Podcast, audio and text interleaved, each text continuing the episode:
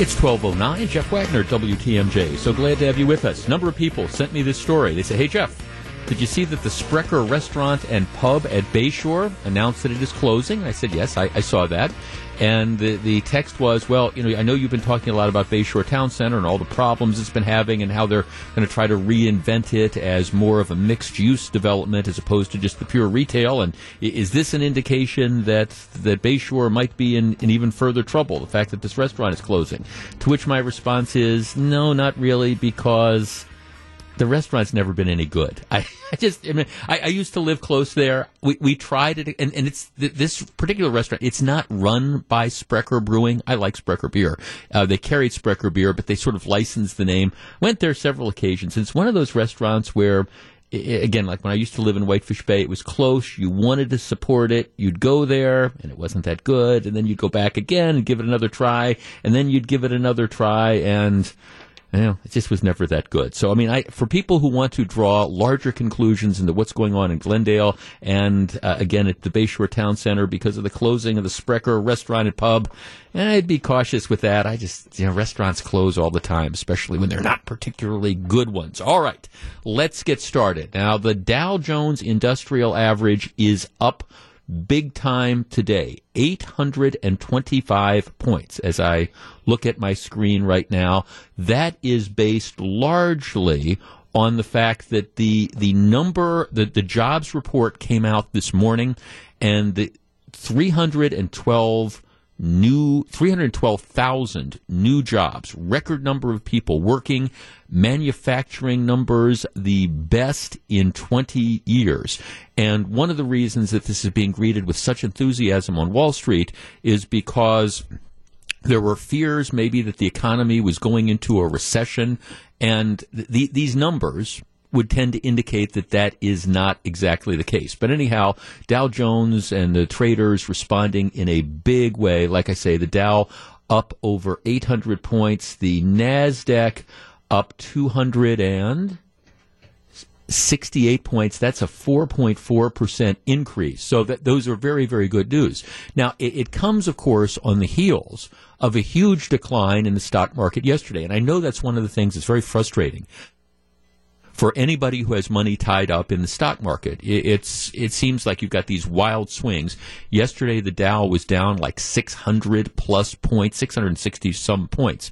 The decline in the Dow yesterday was based largely on Apple. You know, the the company Apple, which is one of the largest companies now in the world. And um, the the fact of the matter is, if you have any money at all invested in the stock market, whether it's individually or whether it's through mutual funds or through 401k funds that you have, you probably own Apple. That, that's just, that is just the reality. Almost every mutual fund, eh, unless it's a specifically targeted mutual fund that, that wouldn't carry that kind of stock, almost every mutual fund, and certainly any mutual fund that tracks an index, you know, owns, owns Apple.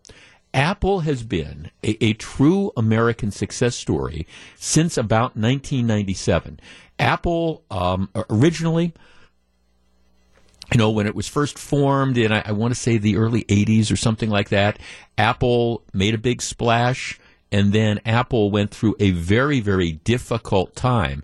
As a matter of fact, going back to about 1997 or so, Apple was, was actually on the verge of bankruptcy because they were making products that, that people did not want. They brought back the Apple founder, Steve Jobs, and, and since 1997, really, Apple has been on a continuous uphill uphill climb. I mean, it's been a license to print money.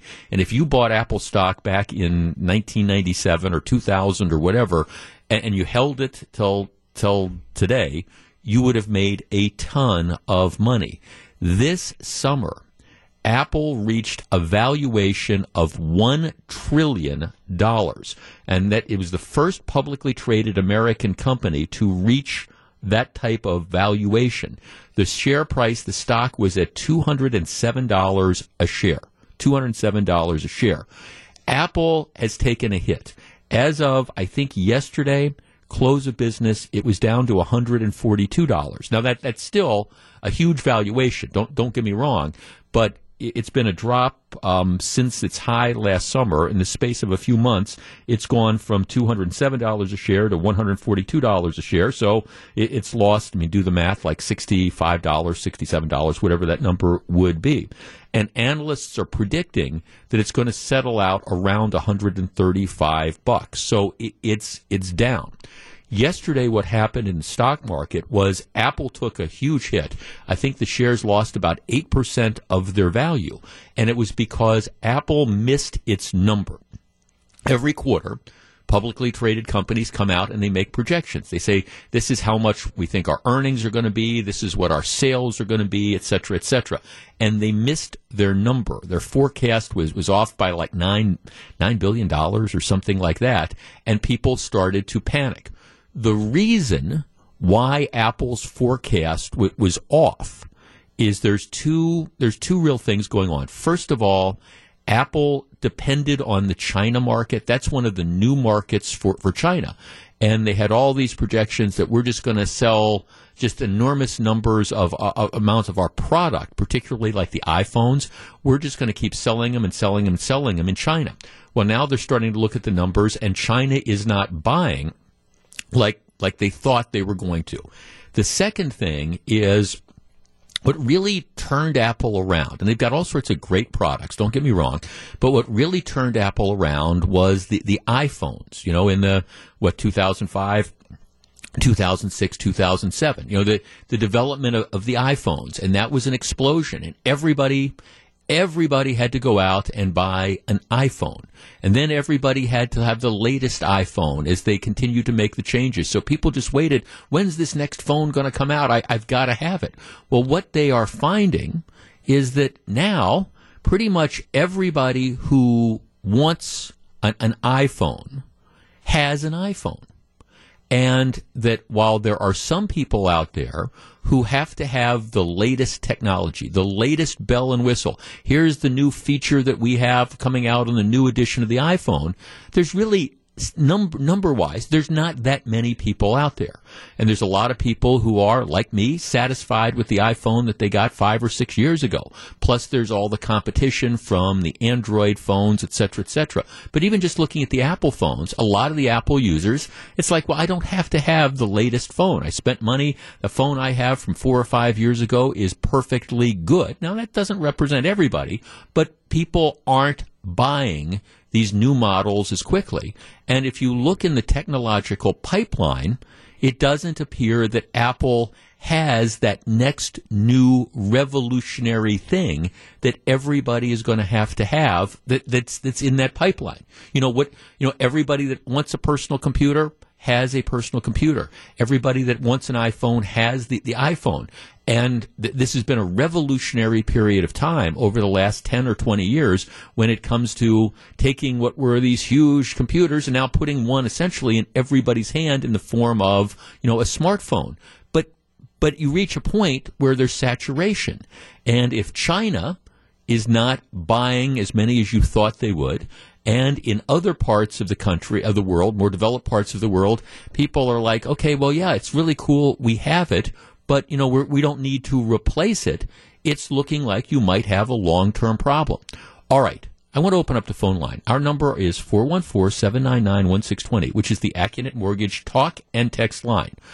My guess is, well, I know you've got a smartphone. You've got it in your pocket. You've got it in your purse.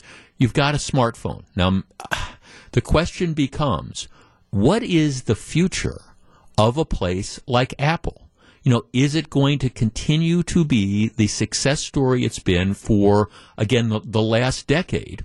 Or are we seeing the end of this this cycle that's led to all these great developments and all. You know, is Apple going to be a company that ends up well, unless they've got something really, really new and really, really fancy in the pipeline, something that's revolutionary that nobody's thought of that everybody's going to want, like the smartphone, are we going to see a decline in what has been just an incredible American success story? 414-799-1620. That's the, that's the Accunet Mortgage talk and text line. And if that's the case, what's it going to mean for all the other companies that are out there that have been supplying stuff for Apple. Matter of fact, there was an interesting story that I was looking at. It was in uh, da, da, da, the New York Times talking about how for a lot of the companies that supply parts to Apple, the news of two days ago wasn't a surprise at all because their orders were decreasing dramatically because Apple wasn't selling as much of its product as maybe it had in the past. 414 799 1620. And everybody, like I say, should care about this because if you've got any money at all in the stock market in any form, my guess is better chance than not that you own Apple stock. We discuss in just a moment. If you're on the line, please hold on. It's 1219. Jeff Wagner, WTMJ. 1221, Jeff Wagner, WTMJ. Here's a text. Jeff, Apple used to be a very innovative company, but the last few years, they've lost their touch. They're releasing essentially the same products with very little dif- with very little difference, and yet the prices keep going up insanely. Yeah, that's yeah, that that's the problem. It, it's one thing when when you've got that new bright shiny object that everybody wants to have which is again the smartphone. You've got the iPhone. It's the state of the art thing. Everybody wants to have it. But you reach a certain point after 5 years or 10 years or whatever where everybody has that now. And so it's like, all right, well, I, I do I need the newest version of the phone that essentially does the same thing that the phone I bought 2 years ago does. Maybe it does it a little bit better. It's got a nice bell and whistle, but is it worth uh, a thousand dollars or whatever the cost is going to be? And there's a significant chunk of people who say, well, no, the, the one I've got now is, is good enough. It's like when cars first come out. Everybody wants to buy a car, but that doesn't mean you have to trade your car in every two years. Han in Greenfield, you're on WTMJ. Good afternoon. Good afternoon. Uh, this is saying to your uh, screener, remember Texas Instrument? Sure. Yeah, I mean they were the innovation of the calculator and all that. And yeah, they're still in business, but you cannot come out with a new iPhone every six months.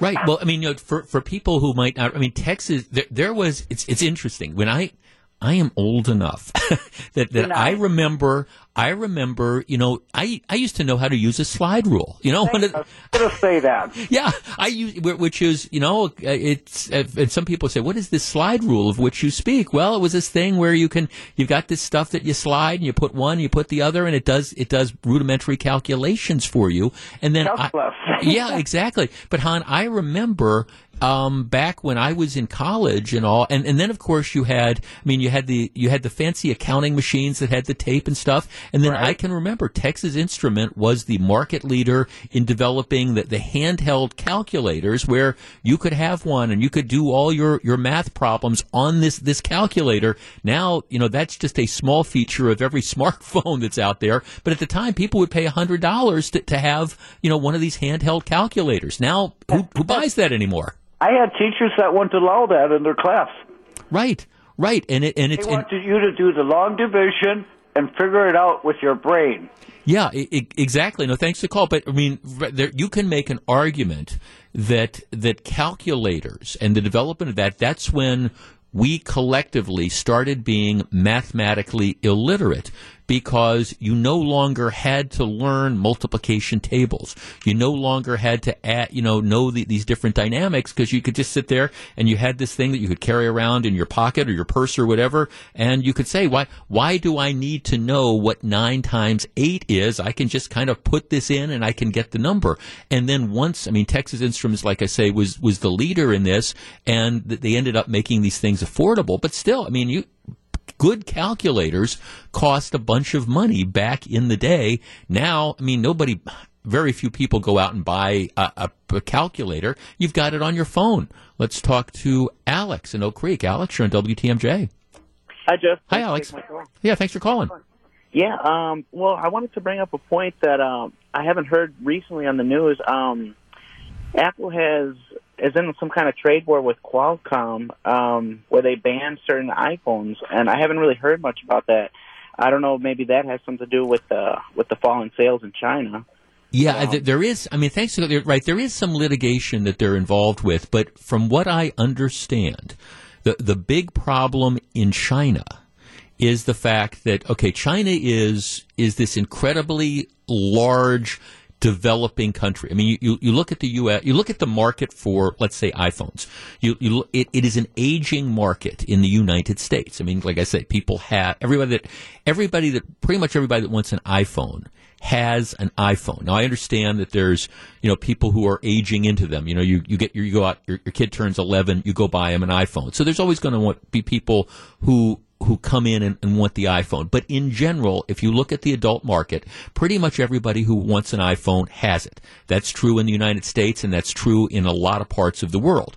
China was one of these areas where it is developing and there, there are people, it, it's a new market. There's a lot of people that don't have the iPhones, and that's what Apple w- was counting on. Now, I really don't know the whole impact of some of the trade litigation that's going on, but in general, at least what they were saying yesterday is that the reality is that the numbers have been soft. The demand for the product has not been as great overseas as they anticipated, and with again an, an aging U.S. market. Now, I, I, bring this up not to say sell Apple stock. I mean, I think Apple clearly they, they make a good product and they make something that, that people continue to want, but it's been a company that that really not built a better mousetrap. They invented the mousetrap, essentially. But that only lasts so long, and then you have to come up with the, the new idea. And the challenge is, what is that going to be? And do you have it in the pipeline? Or else you do end up, you know, going the, you know, going the, the route of, all these other companies that have been really, really hot for a long period of time, and then boom, they, they, they go away. What? It's not a development company, but let's let's look at remember Blockbuster Video? I mean, the, the, video rental stores, and I've given this example before. There was a time not that long ago where Friday nights at Blockbuster video stores were like the opening night at the World Series. People, the, the, you know, people would fill up the parking lots because that's when the new movies came out on VHS and you wanted to rent that movie. You wanted to get the first one. Well, okay. I mean, I understand there's a handful of video rental stores across the country still, but let's face it, that's not how the technology passed them by. Now you've got got all the movies on demand and you can live stream the things and you can have Netflix and you can have your choice of thousands of movies. It, it put Blockbuster out of business. They had a great business model for a while and then technology passed them by. The question is going to be, can Apple come up with that, that new mousetrap that everybody's going to want. Here's a text. I think long term, Jeff, Apple is doomed and will go the way of Sears if they don't develop a new product to change the world like Steve Jobs via the iPod and the evolution of the iPhone. Product and company life cycles are shorter than ever, so maybe companies growing out of nothing and then dying within a generation is the new business norm. Might well be. Example, uh, the iPod is a great example. You know, people used to walk around with the Walkmans where you'd have the cassette tape and you'd stick it in. Well, I mean, Steve Jobs and Apple, I mean, they came up with, hey, we're going to let you be able to download your music and you can walk around and you can have 500 songs in this little device that you can have on your hip. Just saying. 1229, Jeff Wagner, WTMJ. 1237, Jeff Wagner, WTMJ. We're, we're going to talk a little bit about the government shutdown in just a couple minutes because most people, you, you don't care about it. it. It's like, like so many things in life you don't really care about stuff unless it impacts you you directly. Maybe you care about something in theory, but once it starts affecting you, then you start focusing in. For example, um, the, the government shutdown, the IRS is apparently not going to be issuing refund checks They'll, they'll take your money, but they're not going to be issuing tax refund checks. Now that hasn't hit anybody because it's only what January third, so people right January third, so people haven't sent in. You know, most people haven't sent in their taxes, but this goes on another week or two, and you have people that are now sending in their taxes, expecting to get money back, and they're told they have to wait. Well, all right, maybe maybe that's a factor. You've got a lot of people who are in business that they're not federal employees but they're they're businesses that sell stuff to the federal government and they're not getting paid. So, I mean, it is it is one of those things that as time goes on, especially now that the holidays are over, I think it's going to start to affect more and more people, and that's where you're going to get some pressure to maybe get something done. In that same vein, I was just checking. We we talked a little bit about this yesterday. You've got you've you've got this ongoing dispute between it in in southeastern Wisconsin, it's Spectrum Cable, Charter Cable, etc., and Tribune Broadcasting. Tribune Broadcasting is the parent company that owns locally Channel Six, WITI, and WI. There, there, there's one of these debate, these disputes, and it it happens from time to time. There was one that happened with WTMJ TV a few years back, where what what ends up happening is the the TV stations, the they they are content providers. What they do is they sell the rights to carry their their product to the, the in this case it would be Spectrum Cable. So Spectrum Cable pays for the rights to carry Tribune Broadcasting networks. Um, across the country, and one, of course, would be in Milwaukee. And there is a dispute. Uh, tri- uh, Spectrum Cable says, okay, Tribune Broadcasting wants they want to raise um, they, they want to charge us more for their product. We don't think it's worth that, and we would have to pass the costs on to consumers. So now the it's it's dark. If you you know put on channel six, or if you got the high definition thing, you go on Spectrum Cable and you go to 1006, you get this crawl screen saying it, it's gone. It'll be interesting to see. One of the first tests is going to be this weekend because WITI is is Fox. And Saturday night, there's the football playoffs. It's the Seattle Seahawks and the Dallas Cowboys. So, I mean, it's one thing if you miss your local Fox programming and you miss, you know, the, the Channel 6 news at 9 or 10, and it, it's a good product. That, that's not the point. But it's another thing. It's one thing, okay, well, all right, I, I'm used to watching you know, the 10 o'clock news on Channel 6 because I get it through Spectrum Cable, but I can go to Channel 4 or I can go to Channel 12. It's another thing where you're sitting down and you say, hey, I want to watch the football game and I can't see the playoff game between Seattle and, and Dallas. It, that's where it starts to become more significant. Now, that's just in Milwaukee because my guess is you know, Tribune doesn't always own all the different Tribune stations aren't necessarily Fox, but in Milwaukee, I mean, you do have this issue, and it's going to kind of come to a head uh, tomorrow night for people who want to watch the football game, the Seattle Seahawks and the Dallas Cowboys, that is out on, it would normally be on Fox 6, and it's not going to be on Fox 6 unless they end up working something out. So, again, it's going to be interesting to see whether, as time goes on, that's, and more and more people get affected, whether or not that's pressure to get something done. All right. I want to be careful with this next topic because it involves a 12 letter word that I cannot say on the radio. You cannot say it on the radio. And I don't know that most of us use it in real life. Uh, you know, I understand some people do, but it's it's a word that really you don't find in polite society, and it's certainly a word that you don't expect to come from. I don't know, somebody in a position of responsibility in a public sort of setting. Well, everybody knows that you now have the new Congress that is sworn in. The Democrats have taken control of Congress, and you have an unprecedented number of, of new new representatives, and many of them are female. Also, you have kind of a generational thing. You have a number of of of younger people who you know have taken over, and some of those people who come in, they they they are they are mobilized. I think you can make a strong argument that this is perhaps the most liberal Congress ever. You have a lot of people who are energized. They ran on the we're going to be part of the resistance to Donald Trump, et cetera, et cetera. And here, you know, we're here to defeat Trump. We're here to bring him down. This is the motivation that they have. And so, all right, fine. Elections have consequences. And, and that's, I think, one of the defining things of the makeup of the House. Well, there's one of these women, and she is a congressman from Michigan. Her name is Rashida Tlaib is how I think you pronounce her name. So she's she's sworn in, and, and she's again part of the you know the the resistance, the anti-Trump sort of stuff. And she is at a party yesterday hosted by Move On, which is you know MoveOn.org. It's the far left. Um, far left wing organization that's designed again to try to raise interest and support people like this particular congresswoman. And so she's talking to to the group and she's again talking about how she's going to be part of the resistance, etc. And this is what she says. At the end of her remark, she says, when your son looks at you and says, Mama, look, you won. Bullies don't win. And I said, baby, they don't.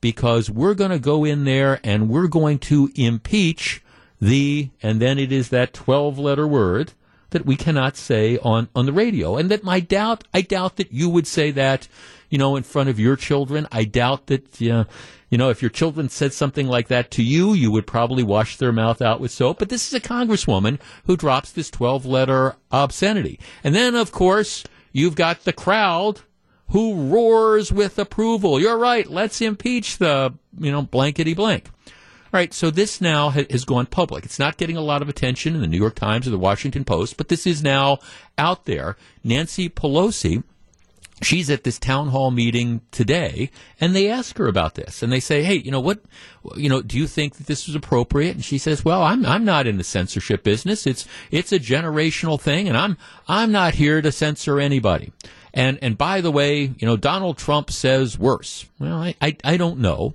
But here's what i want to discuss. Is is this appropriate? And is this now where we are?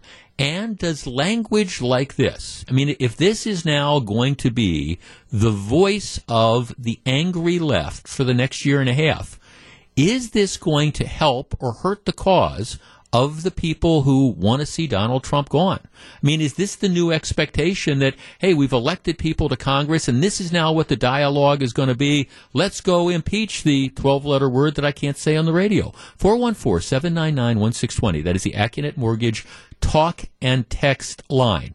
I will tell you, when I heard about this, I thought, you know what? Just like you had some of these crazies who stormed the state capitol back during the recall movement, and that turned out to be one of the greatest gifts that anybody could give to Governor Walker. I think if this is going to be the attitude, and this is what's going to happen, and if this particular congresswoman is representative of what the new left is going to be, I think that is a gift a gift to President Trump. And if I were advising President Trump on reelection, I, I'd be making sure that I had a video of this to be including in, uh, again, whatever campaign ads I was going to run, because I think there's just a lot of people out there who believe that this is inappropriate and that this isn't a part of a group that they want to be associated with. 414 799 1620. That's the Accunet Mortgage talk and text line. All right. Will remarks like this help or hurt the anti Trump faction? We discuss in just a moment. If you're on the line, please hold on. 414 799 1620. That's the Accunet Mortgage talk and text line. If you want to join us, stick around. Back with more in just a minute. It's 1246. Jeff Wagner, WTMJ. 1249, Jeff Wagner, WTMJ. One of our texters says, Jeff, I think it's actually, it's not one 12 letter word, it's two six letter words. I don't think so, but I'm not going to put it into the computer because then it's going to be listed in there. I, I we all know the word or words. I think it's actually one word, but we all know what I'm referring to. All right, 414 799 1620. Here's a text. Jeff, it's entertaining to watch the new extremely left congresspeople trying to outdo each other by being the most outrageous. I don't think it will end well for them because while their antics may play in their highly lefty districts, it will turn the majority against the Democrats. See, all right, let me give you a, a flip side of of this. Uh, um, uh, um, a number of people. All right, uh, tisk tisk. Somebody used an expletive to describe the man of thousands of lies foisted on us by spineless GOP cowards. The slime bucket, the brainless uh, moth um, is like the GOP embarrassed to our embarrassment to our democracy. We're supposed to worry about our level of discourse when we refer to him, huh? Okay, so th- this is, I mean, this is the argument that's out there from the, the, the, hate left, or at least the Trump haters on the left. You should be able to say anything you want. Look at President Trump. Look at the things he says. Look at the things he does. We can say anything we want. Here is the problem with that. I think that there are a lot of people out there, and I understand that there's some of the people who support President Trump who just they, they love it. Yeah, that's it. Go ahead, rip John McCain, do all that. But there's a lot of other people out there who cringe when Donald Trump goes on some of these tirades and says some of the things he says, and it makes them less likely to want to support him because even if you agree with some of the policies or the points that he's trying to make, you cringe because you think it, it's inappropriate. It's beneath the office of the President of the United States to come out and say a lot of these things. And I think that's where a lot of people in this country are. Certainly not everybody. And I think the flip side is also true. Again, I understand for aspects of the Trump hating left, it's anything goes. We should be able to say anything we want and and because our justification is look at this guy. Well, all right, if if that's going to be the standard, you need to recognize that there's like I say, there's a lot of people, conservatives, moderates, even, you know, even conservative Democrats or left-leaning, you know, voters who who, who don't go along with that, who believe that, again, there still should be some level of public discourse, and that there are certain things, I mean, using these sort of terms and stuff, it turns off a lot of people. Yes, it will support, it will give support to your base, but you know, there's a lot of people that look at this and say, you know, I really don't want to be part of this group where you have somebody who's out so out of control that she's, you know, dropping these types of phrases. And if this is going to be now par for the course over the next two years, I think I think it, it hurts the anti-Trump left. I think this was an incredible campaign contribution to Donald Trump because now he's going to be able to go out and say, "Look at this. This is the face of what is out there now." Joe in Stevens Point. Joe, you're on WTMJ. Good afternoon. Uh, my name is Phil. I'm, oh, hello. Yeah, um, yeah. Thanks for letting me on here. Sure. Yeah, I, I agree. I think that this is actually going to be, um, you know, one in Trump's pocket here. The more they, the more they um, ridicule him and cut him down, because there's a general consensus. I mean, I travel the country. Right now, I'm coming from Florida on I-41, and um, and uh, you know, the general consensus is people like Trump. They're sick of the crap that's going on now, and they want to change it. You know, and I'm with them, you know, 100 percent because I think that you know, there's just too much going on here where there's nothing's getting accomplished. And, and Trump is a businessman. He wants to run it like a business, and I think that's the way it should be. Well, I think, I mean, here, see, here's the here's the thing. I want to make again the, the larger point. I, I understand look, there, there are people who agree with the president and his policies. There's people who disagree with the president and his policies. But there's a lot of folks out there, and I would include myself as one of them, that I, I, I think some of the stuff that he does, I think the, the, the, the, the nasty tweets and the punching down and a lot of these nicknames and stuff, to me, I think it is beneath the dignity of the office of the president of the United States. I, I do. At the same time, I think saying what this woman said yesterday, you know, and getting the round of applause from the hate left, I think that's beneath the dignity of what should be a congressperson. All right. And I just think that's reality. And now, if that's going to be, all right, well, look at the things Donald Trump says, that lets us do everything we want to do and we can say anything we want and there's no sort of standards at all. Fine. That appeals to your base but don't expect that to be something that broadens things out. Just saying. 1254, Jeff Wagner, WTMJ.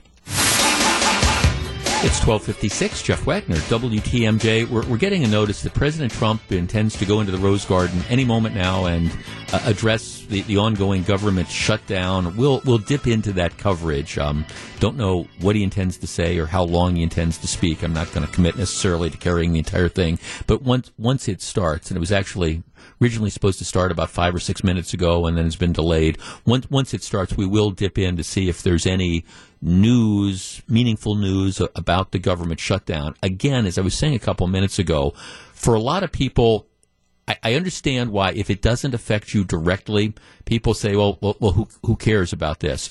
But the truth is, the longer it goes on, the more and more it, it does uh, affect people. And for example, the IRS says it's not going to process tax refund checks, which isn't a big deal right now because people most people haven't sent, in their their tax forms and aren't expecting a refund right now because again you couldn't do that before the first of the year. But once people start doing it it becomes a, a it becomes a, a larger issue. So right now the the effects have been relatively minimal I think of the government shutdown unless you are one of these federal employees who is being expected to work without uh, being paid, or one of the federal employees who has been furloughed. And now I understand in previous shutdowns, what always happens is that they go back and they end up giving people back pay. So essentially, it ends up being a, a, paid vacation. So I understand that there's that dynamic that goes on there. But still, if you're somebody that lives paycheck to paycheck and you've got a car payment that's coming out and you expect your paycheck on Friday and it's not there, a lot of times the, the, the bank or whoever holds the note isn't going to say, well, okay, we understand that, you know, maybe, maybe you'll get paid somewhere down the line. They're going to say, we want your money. In any event, we'll, we will dip in when this happens. Oh, okay. Here's the, um, here's this. Let's bring it up. Thank you very much. We had a very, very productive meeting, and I think we've come a long way. I'll discuss that in a second, but first, I, I imagine you've all seen the uh, incredible job growth 312,000 jobs, which took everybody by surprise. Estimates range from 160 to 180,000, and uh, this really took people by surprise. This is a great number. I think it has a lot to do with the factories and with the companies that are moving back into the United States who have left, and now they're coming back to us instead of being in other countries. I can't tell you what that does to other countries, but I'm the president of this country. So 312,000 jobs was a tremendous number, and obviously having a big impact on the stock market today. And uh, I do want people to remember that we've had a tremendous success, despite the fact that I'm in the midst of negotiating incredible trade deals for our country that should have been negotiated many years ago by both parties, to be honest. But many years ago, uh, we are doing very well in our negotiation with China. We pretty much concluded our negotiation with Canada, with Mexico.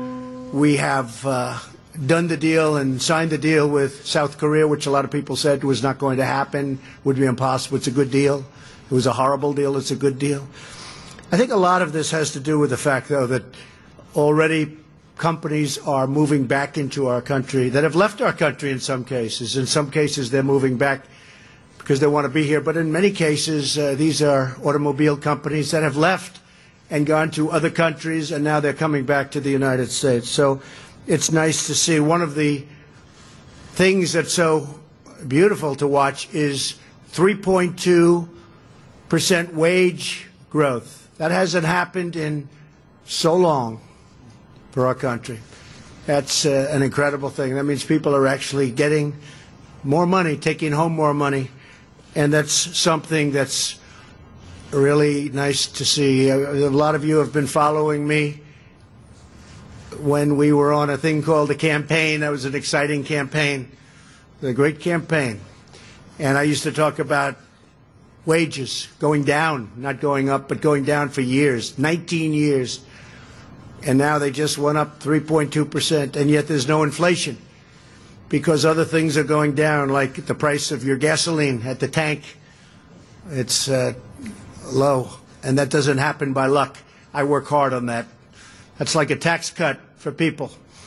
So a lot of good things are happening. Labor participation rate increased to 63.1. That's an incredible number also. So I just wanted to bring that out. Uh, the economy is very good. And remember, from the time of my election, the stock market's gone up very close to 30%. And that's with all of the things that are happening. And there are a lot of things happening. We have a massive trade negotiation going on with China. President Xi is very much involved. So am I. We're dealing at the highest levels, and we're doing very well. We're, we're doing very well. In the meantime, we've taken in billions and billions of dollars in tariffs from China and from others. Our steel industries come roaring back, and that makes me very happy. I think we'll have to build a steel wall as opposed to a concrete wall because we have steel companies again. There's something awfully nice about that sound. So we had a productive meeting today with Speaker Pelosi, and Senator Schumer. I thought it was really a, a, very, very good meeting. We're all on the same path in terms of wanting to get government open. Uh, we're going to be meeting. I've designated a group, and we're going to be meeting over the weekend, that group, to determine what we're going to do about the border. Uh, really, I want to thank a lot of the Border Patrol people and ICE people who came up yesterday. They had a tremendous impact on, I think, a lot of Democrats, frankly, but a lot of people, because they were able to lay out exactly what the problem is.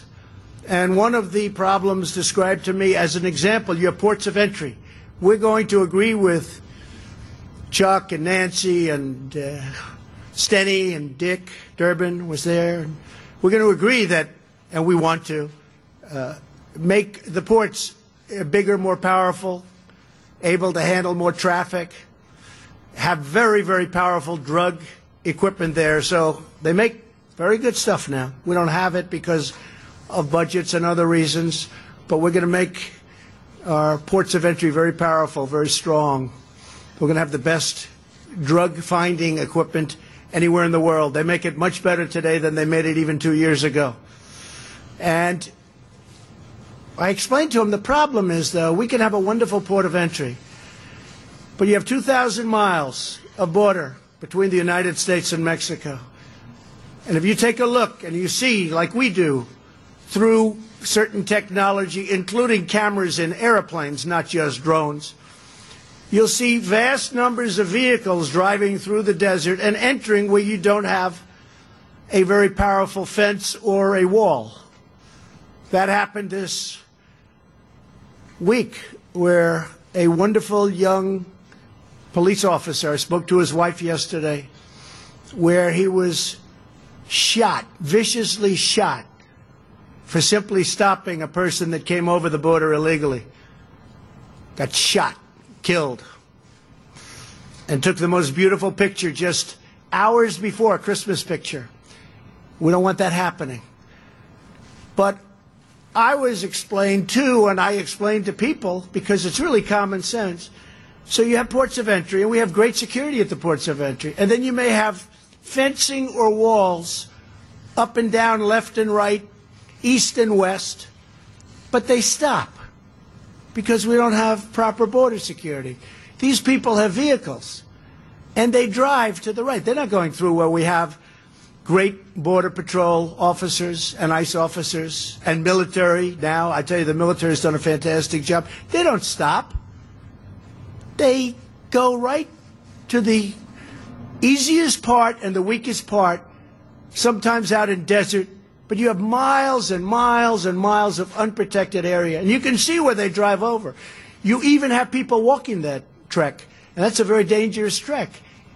And they bring children, or even worse, they use children. You know, children are the biggest uh, beneficiaries of what we want to do. Children are hurt more than anybody else. These coyotes, what they do with children all because we have open borders, because they think they can get away with it. They don't come in through the port where we have a lot of protection. They come in through empty areas, vast spaces, empty areas. Just like this terrible person came in when he shot Officer Singh. They come in through these vast open areas. You don't even have a sign saying Mexico, U.S. There's no sign designating you have just entered the United States. Just open space. And I explained that to the meeting today with Nancy Pelosi, Chuck Schumer, and a lot of other people at the meeting. And I said, one of the things that happens there is human traffickers.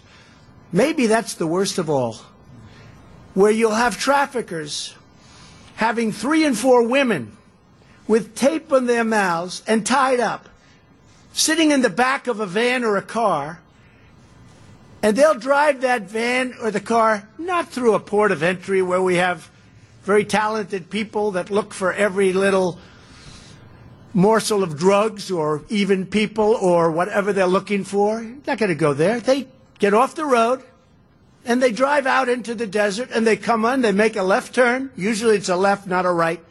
Most of them come out because in San Diego and in areas of California, we just finished brand new walls, beautiful walls steel walls.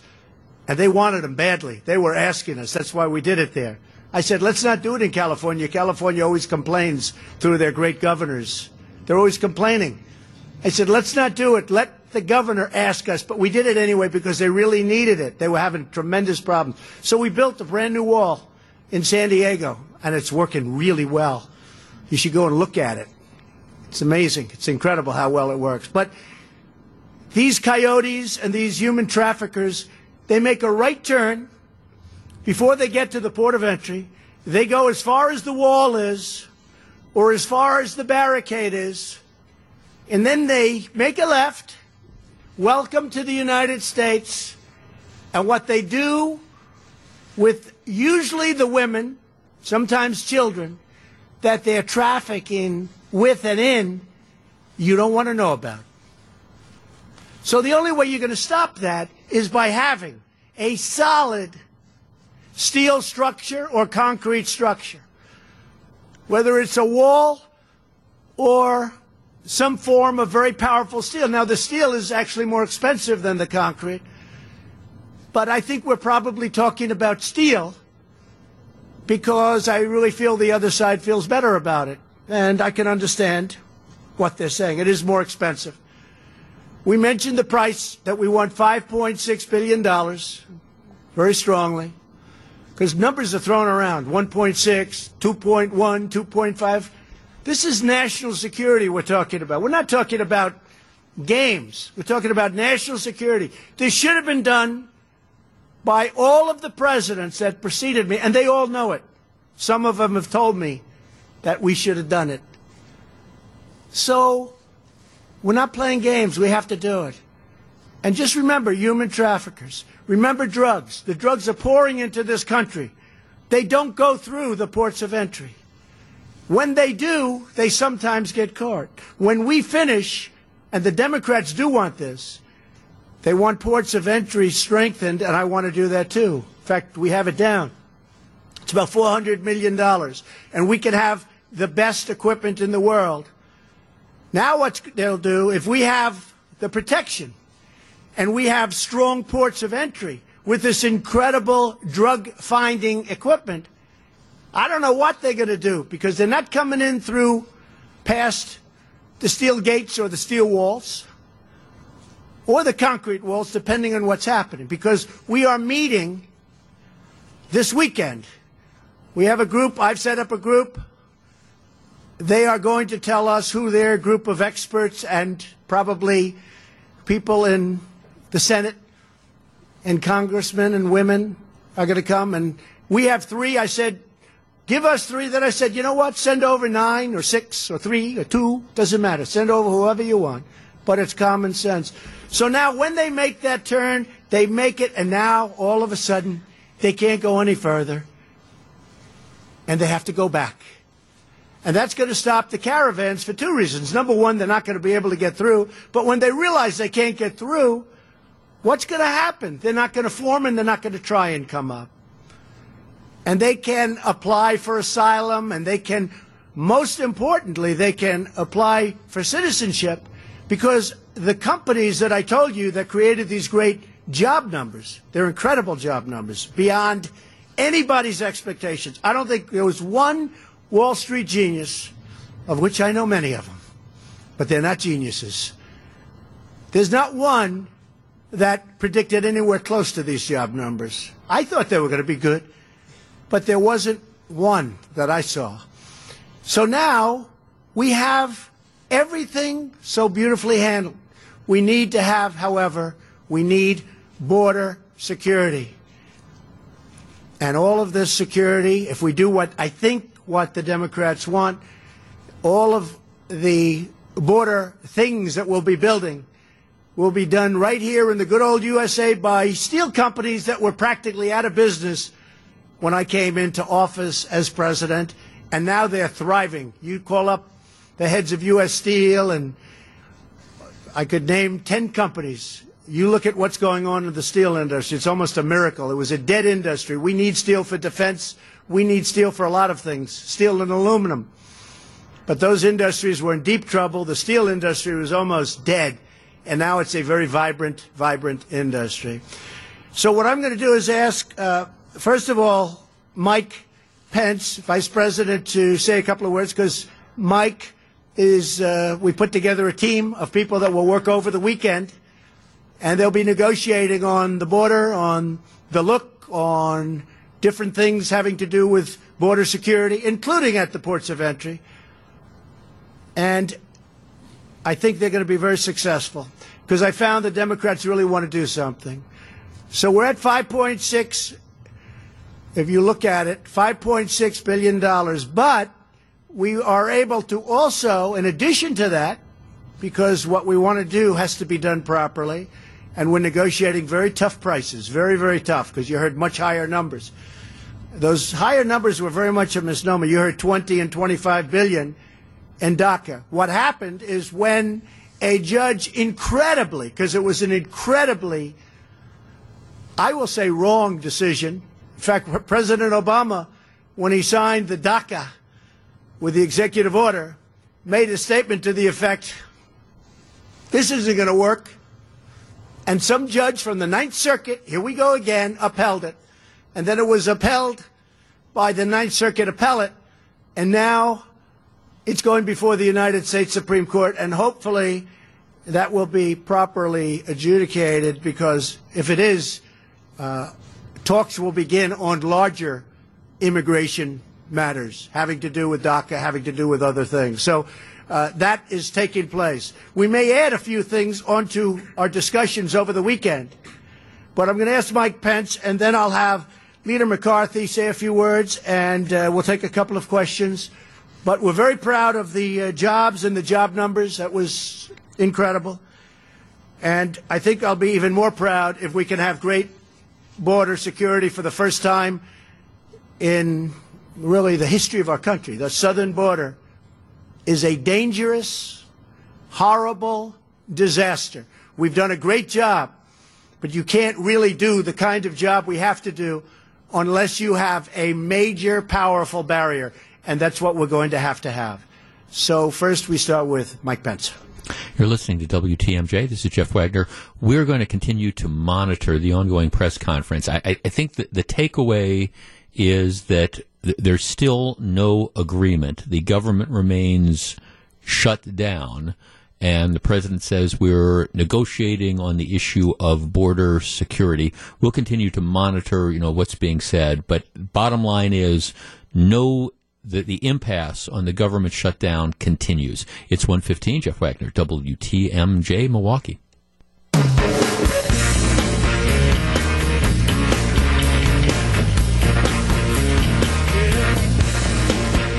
It's 117. Jeff Wagner, WTMJ. Once again, we're continuing to monitor the um, ongoing Rose uh, Garden press conference. And I'd say press conference. President Trump came out and made a statement that we brought to you.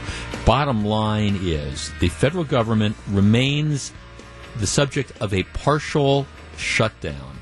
This is now the fourth longest government shutdown in U.S. history. The longest was 21 days, and that was during the, the Clinton years, 1995 to 1996. It was 21 days. Then there was a shutdown during the Jimmy Carter administration of 18 days.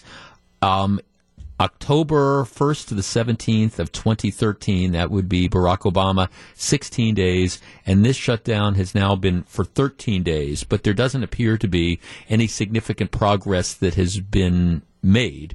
Uh, they were unable to reach a deal. What the Democrats in Congress have done is they have passed legislation which would continue to fund all departments of the government at current and acceptable levels. I mean, nobody nobody on either side of the aisle disagrees with that. They would also, as part of the funding bill that was passed, agree to continue funding the Office of Homeland Security at its current level. So uh, again, it could be business as usual. What's interesting about this shutdown, which distinguishes it from I think perhaps any other shutdown that we've seen is normally there's a dispute because one side, what one one side, you know, wants to spend a bunch of money and the other side doesn't want to spend that money. It's normally over funding levels and things like this.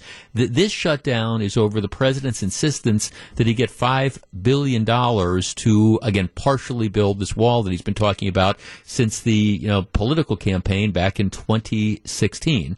And Nancy Pelosi, who's the leader of the House of Representatives, and now there's a majority of Democrats, she says it's not going to happen. We're not going to give one dollar to build the wall. We will continue to fund the government. We'll keep it open. We'll keep Homeland Security operating at its current levels.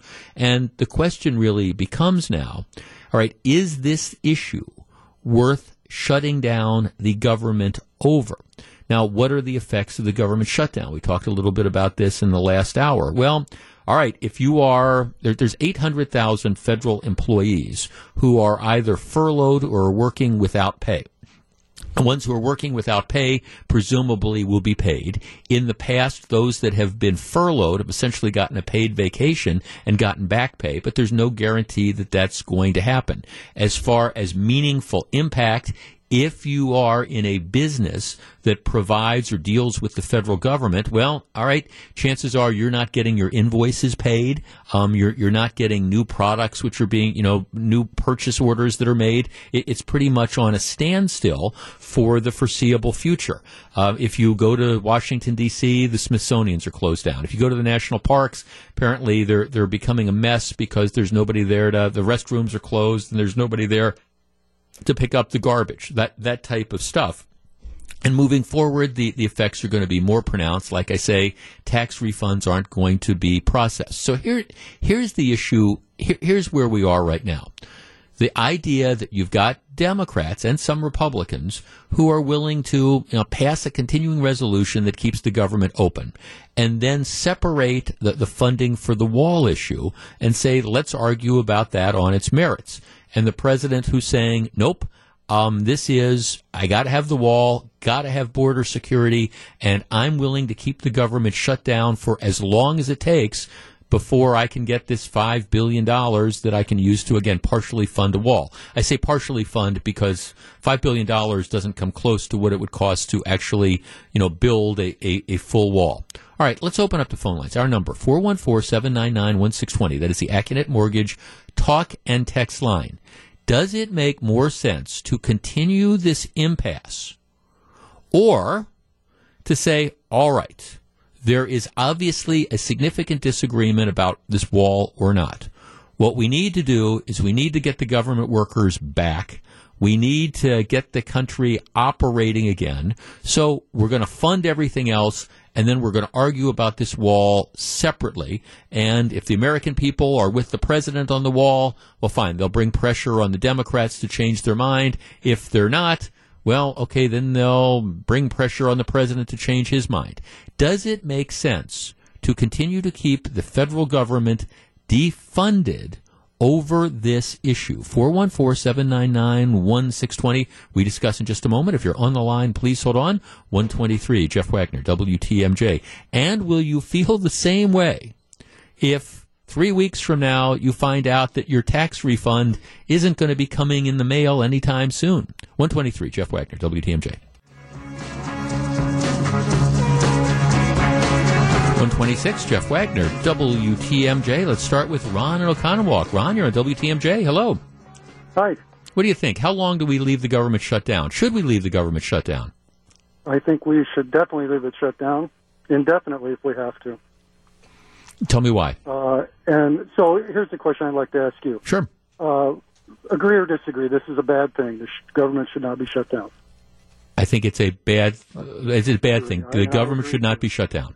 I agree. Okay. Uh, agree or disagree? The Democrats and Republicans in the past have all agreed that we need better border security. Agree. Agree. So here's my question for you: If the president would separate these issues and uh, we separate the issues out. What is the impetus for the Democrats to compromise at that point? Well, the impetus would be what the impetus always is that if the American people are are with the president on the issue of border security, and they feel that the Democrats aren't doing what they need to do, there will be a, a backlash of support. I mean, that's I mean, it's the political solution.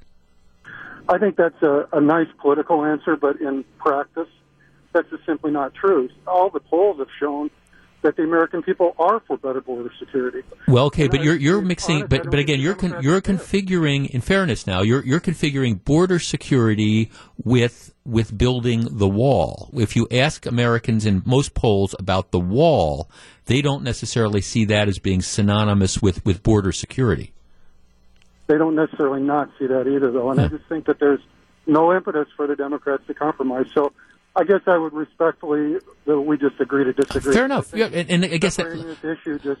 Let me ask you this: Let's say, let's say, Nancy Pelosi and the Democrats dig in their heels, which I think is is quite likely. The president digs in his heels, and this starts to go on. It's already the fourth longest government shutdown in history. My guess is by Monday it'll be the second largest, longest. And then it, it does start to impact not just the 800,000 federal employees, but it starts to impact average citizens with like tax returns not getting processed. Who do you think is going to bear the, the fallout for that? How does, how does that work out in your mind politically? Uh, I think, I think probably the president would bear the fallout for that. Yeah. And I think that's something that he has to be willing to take. Personally, I think it would be the Democrats, but uh, the way the media spins things, I think most likely the president would take that fallout. Okay, cause the, what I cause like the, is that we have a president who's less concerned about being popular and more concerned about doing the right thing. Got it. Okay, thanks for the call. Appreciate it. No, 414-799-1620. That's the Accunet Mortgage Talk and Text line. I mean, that's, I, I think I, I agree completely that the, the president ends up taking the fallout for that. Right now, there's not too much fallout because again, unless you're a federal employee and you got to figure out, you know, how to make your car payment on, on Monday, this this isn't having that much impact on people, but as time goes on, it, it, it's going to. And again, the best example I can give you is if the IRS decides that it's not going to process tax returns. We're going to do this for one more segment. 414-799-1620. That's the Accunet Mortgage talk and text line. There is an offer on the table now to fund the government at, at levels that everybody agrees is acceptable and continue to fund homeland security at the present level. Uh, the president says, nope, unless I get an extra $5 billion for the wall, I, I'm not interested in signing that. Is that good politics? Is that good policy? 135, Jeff Wagner, WTMJ. President Trump is taking some questions from the media about the government shutdown. We're going to be back with the calls in just a moment. A lot of great calls on the line, but let's dip in and hear the president's response to some Kevin, of the questions. Kevin, Kevin. Thank you, Mr. President. Appreciate that. Uh, question about government employees. What is your personal message to those who are impacted by the shutdown? And if you wouldn't mind, if you could comment on the remarks made by a freshman congressperson about impeachment involving a bit of a profanity last night. Well, you can't impeach somebody that's doing a great job. That's the way I view it. I've probably done more in the first two years than any president, any administration in the history of our country. You look at tax cuts, you look at regulations, you look at what we've done for the vets, you look at the rebuilding of the military and the numbers that we're talking about, and, and many other things. I can give you a list, it's pages long. So I think it's very hard to impeach somebody who's done a great job. That's number one. And, uh, and we even talked about that today. I said, why don't you use this for impeachment? And Nancy said, we're not looking to impeach you. I said, that's good, Nancy, that's good. But you know what? You don't impeach people when they're doing a good job. And you don't impeach people when there was no collusion, because there was no collusion. Uh, you know Russians better than I do, Kevin, okay? There was no collusion. I didn't need Russians to help me win Iowa. I didn't need Russians to help me win the great state of Wisconsin and Michigan and Pennsylvania. I won them because I went there and I campaigned hard. And my opponent didn't go there enough. And she lost. A lot of good states. A lot of states that for many, many years, for decades, have gone Democrat. They went Republican. That's why I won. Your Not because of not because of Russia. Your comment about the uh, the freshman congressperson's uh, comments specifically about Well, I thought her comments were disgraceful. Uh, this is a person that I don't know. I assume she's new. Uh, I think she dishonored herself, and I think she dishonored her family. Using language like that in front of her son and whoever else was there, I thought that was a great dishonor to her and to her family. I thought it was highly disrespectful to the United States of America. Yes. Go ahead. Thank you, Mr. President. Um, earlier this week, you repeated your claim that through the USMCA, Mexico will be paying That's for right. the wall. Can you describe in detail the specific mechanisms in the trade deal that will Well, you're going to be Mexico seeing it very soon. We made a new deal, a new trade deal. NAFTA has been one of the great disasters of all time, probably the worst trade deal ever made, maybe. Uh, we lost uh, millions of jobs, thousands and thousands of companies. Uh, NAFTA left our country dry. NAFTA was a disaster. I campaigned on either terminating or renegotiating NAFTA. And Bob Lighthizer and Jared Kushner and a whole group of people did an incredible job. They did an incredible job. And now we have a deal that's great for our country. And by the way, good for Mexico, good for Canada also. As you know, it's the three countries. Uh, we will be taking in billions and billions of dollars more money for the United States, including jobs, including companies that won't be leaving us anymore and going to Mexico and in some cases Canada to a lesser extent. But we lost 25% of our car business because of NAFTA. NAFTA was a disaster. Now we have the USMCA, the United States, Mexico, and Canada trade agreement. It's brand new. It's totally different. It makes it very difficult for companies to, incentive wise, move to other countries. And we will be making billions and billions of dollars a year more money. So why not And that that is for the wall, paying, though? excuse me, because I didn't have to. That is paying for the wall. Many, many times over. In fact, what we save on the USMCA, the new trade deal we have with Mexico and Canada, what we save on that just with Mexico will pay for the wall many times over just in a period of a year, two years, and three years. So I view that as uh, absolutely Mexico is paying for the wall, and that's fine. Will you be pressuring Putin? Yes, yes, ma'am. Go. Ran your campaign promising supporters that Mexico is going to pay for the wall we and that the again. wall was going to be made of concrete. You just said earlier that the wall could be made of steel, and right now our government is shut down over a demand from your administration that the American taxpayer pay for the wall. So how can you say you're not failing on that promise to your supporters? Uh, very nice question, so beautifully asked, even though I just answered it. You didn't Look, answer. let me just tell you, excuse me, excuse me, Congress excuse me, yet, you sir. ready? Are you ready? Uh, I just told you that we just made a trade deal, and we will take in billions and billions of dollars, far more than the cost of the wall. The wall is peanuts compared to what the value of this trade deal is to the United States. As far as concrete, uh, I said I was going to build a wall. I never said I'm going to build a concrete. I said I'm going to build a wall. you said Just so you don't, because I know you're not into the construction business. Uh, you don't understand something. We now have a great steel business that's rebuilt in the United States. Steel is stronger than concrete. If I build this wall or fence or anything the Democrats need to call it, because I'm not into names, I'm into production. I'm into something that works.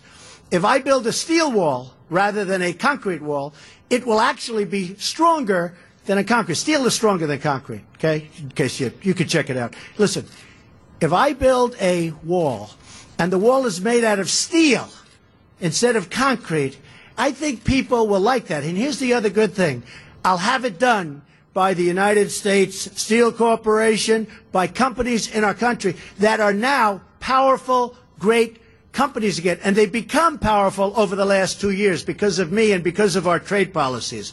So if I have a steel wall, or you could call it a steel fence, but it'll be more powerful than any of the concrete walls that we're talking about. It's possible that it will look better. And one of the things I think you have seen this that's very important for us, very, very important, in speaking to Border Patrol, ICE, and actually local law enforcement, and even military, they want to be able to see through it. You can't really see through a concrete wall. They want to be able to see who's on the other side of the wall. Because if they're here and you have about a 12 inch concrete wall and you have people on the other side, but you can't see what's over there. It's very dangerous. They want to be able to see through the wall. A see through wall made out of steel is far stronger than a concrete wall. So I'm very happy with it. I think, I think, I'm not sure, but I think that's what the Democrats prefer. And if it can get them there, I'm okay. It actually will be a more powerful wall and it will be a more beautiful wall than having a concrete wall. So if the new trade deal, Mr. President, All right, Jeff, Mr. Jeff, President, go ahead. if the new trade deal Mr. Mr. President, Go ahead. you you Go ahead, Jeff. you mentioned China, sir, in your remarks. Are you concerned about the words and the, the actions of Apple this week with regard to revenue? And can you tell us what sort of progress you meant when you were referring to trade talks with China? Well, I think we're doing very well. China's paying us tremendous tariffs. Uh, we're getting billions and billions of dollars of money pouring into the Treasury of the United States, which in history we've never gotten from China, as you know. It's been very unfair. I had a fantastic meeting with President Xi, who I both like and respect. Uh, one of the things that came out of that meeting was fentanyl. As you know, almost all of it comes from China. And he's going to now criminalize the making of fentanyl. And unlike our country, they have unbelievably strong uh, prohibitions about drugs. That was not on their list. They view it as a, uh, I guess, as some kind of a commercial product. Now they view it as something that's very dangerous. They're going to be changing their laws to make to make fentanyl a criminal, a criminal process if you're making fentanyl. If they do that, you know what their ultimate is. It's called the death penalty. I think It's 144. You're listening to WTMJ. This is continuing coverage. We're dipping in and out of the, the president's press conference. The bottom line is he's he's made it, I think, very very clear that whether it's a concrete wall or a steel wall, he is prepared to keep the government shut down for as long as it takes. This is already the fourth longest government shutdown in American history, and by Monday it will be the second longest. And the the, the question is is is it worth it? And do people do people I guess when you hear the term border security, do you necessarily equate that with a wall? And what's the effect of the shutdown? Jeff and Fond du Lac. Jeff, you're on WTMJ. Good afternoon. Good afternoon, Jeff. Yeah, I, I can put a little bit of a face. Uh, people think of the government workers and and how it doesn't affect real people, but I put a little face on that. I'm a business owner up here, and with the first of the year come uh, coming, we started working on um, uh, renewing my operating loan so that I could be purchases and and have some flexibility. Um, I went through a tax audit last summer, uh, had a couple of accounting errors that needed to be cleaned up, and a, a relatively small tax liability. Just going to set up that, Right. waiting for them to actually come up with what the amount is and set up a payment plan. Um, but in the meantime, um, I could not get the operating loan renewed because technically there were taxes due that were past due. Right. So suddenly the people I'm working with are their, their offices are locked and the office is dark, and my operating loan is sitting on somebody's desk and it can't be acted on because the people that need to do it aren't working right now. Right, and it would if there was somebody there, it would be processed in a matter of course. It's not a controversial thing, but as a result no, of no. that, you're you're you're not going to get the go ahead, so you're not going to be able to get the loan, and that's going to have an impact, maybe a huge impact on your business. It's a huge impact. I, I need to be able to make purchases when when the prices are right. I need to be able to forward purchase, and I can't do it. Um, yeah, no, I, I think you know it, it's it's interesting that you talk about this. One of the things, and of course, we're agriculture is huge in, in Wisconsin, and one of the effects of the, as a result of the tariffs and, and the trade war, there were a, a number of farmers, particularly a lot of farmers in Wisconsin, who were, were hurt by that. And so you might remember the Department of Agriculture announced that, hey, we're going to have the, this special emergency aid package that's there. Well, there, there's nobody, there, there's nobody processing the, the application. Same situation you're in. In this case, it, it's the farm industry. Sure, sure. The applications may be processed, but it's the people that write the checks. In those cases, it's the people that write the checks. You talked about the tax refunds. It's the same thing. That it's the people in the treasury that print the checks. They're not working. None of that money is going out. Money that is is owed to people. It's not going out. Um, yeah, it's interesting. I have a text from somebody who said, you know, you're, you're talking about these tax refunds. Well, people shouldn't have to depend on them. What's the big deal? And I'm, I'm thinking, oh, okay. I, I, Yeah. I, you know, no, thanks for the call. I, I, I appreciate it. No, and I appreciate you calling just, just to kind of give the, the face to this. And I, here's the bottom line on all this. We're in a hell of a mess right now. And, and forgive my, my directness because I, I get the politics of this. I mean, President Trump has decided to, to make funding for the wall you know, one of the to use the cliche, it's it's it's one of the hills that he, he's willing to you know have his administration die on. This is something, and it's important to a lot of the you know the, the folks who who voted for President Trump that you know whether or not we really need it for border security. It, it's he's promised it. He feels this pressure to deliver it. Now you've got the Democrats that control Congress and at least the House of Representatives, and they believe that President Trump is going to suffer the fallout from this. So they're going to say, "Hey, look, we're willing to give him. You know, we're willing to fund Homeland Security. We're not defunding this, but we're not going to give him this wall." And you're going to have to decide who the political loser is going to be. Meanwhile, there's a lot of average citizens who I think are, are going to take a hit, and that's something I think we need to be mindful of. It's 148. This is Jeff Wagner, WTMJ. It's 151. Jeff Wagner, WTMJ. We are continuing to monitor the ongoing press conference, press now press conference, going on for about an hour. You can get, I think you get the the tone of this. You have a, a skeptical. I'll use maybe there's another word, but I'll say skeptical media and combative president. It's kind of interesting interactions going back and forth. But the bottom line takeaway of all this is that there's there, there, there's no agreement on on the budget, and right now the government remains shut down and will for the foreseeable future. And this is one it's it's just tough to predict because you've got Democrats that control the House of Representatives, and they clearly see it in their political interest to not go ahead and give the president five billion dollars for this for this wall whether it's steel or concrete or whatever, and you have the president who has staked a lot of his reputation and you know has all the, these supporters who, whether they care about the wall or not, that they want to see the president win, and so everybody's kind of painted themselves into a corner on this, and um, the, the problem is that you, do have real people who are impacted by a government shutdown and they continue to and the impact is going to be worse as time moves on. So we'll see how this all plays out. All right. Local story. Journal sentinel reporting. The city of milwaukee despite the fact that they don't have the money for it is moving ahead with the expansion of tom's trolley they want to run the streetcar to the Wisconsin Center Convention Hall. Now, this extension, you remember th- that they had applied, the city had applied for a federal grant, and they, they wanted $20 million for a like half mile section of additional streetcar track, which would run it to the convention center. And their plan ultimately is to take it up to the Bucks Arena. They didn't get the federal funding, so they're $20 million short. Apparently, the, these Common Council has said, well, here, we're willing to commit $20 million additionally on this, and we'll do it again through this tax incremental financing district. But we still need another $20 million, but we're going to go ahead with the planning.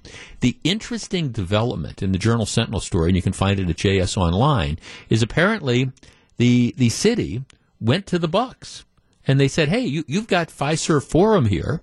We've got th- this wonderful trolley. Why don't you, Bucks owners, why don't you kick in twenty million dollars and, and and help underwrite the the cost of this? And at least uh, apparently, so well, Bob Bauman, who is the alderman who represents the downtown area, he's quoted as saying the Bucks have been asked and they have politely declined. he says, I would think it's a no brainer for them, but I guess billionaires don't become billionaires by simply giving out money all day. So, in other words, uh, the, the Bucks and uh, you know looked at the opportunity, at least thus far, have not been willing to, the owners of the Bucks, reach into their checkbooks and, and write a check for $20 million to expand the streetcar. They say, hey, we've, we've got enough stuff going on at Fiserv Forum right now, and, and, and this, this isn't, you know, necessarily going to come for us. And I'm not critical of the Bucks at all. I think this is a, certainly something that makes a lot of sense and does raise these questions. If this is so great for economic development, huh, maybe we could look for more of these private public partnerships. And what does it tell you if some members of the public who have the wherewithal to do it decide that they want to end up passing on it? But right now, the city is still gangbusters, let's go ahead and do this. Here's something else that's interesting, and I've been watching a couple TV reports on this.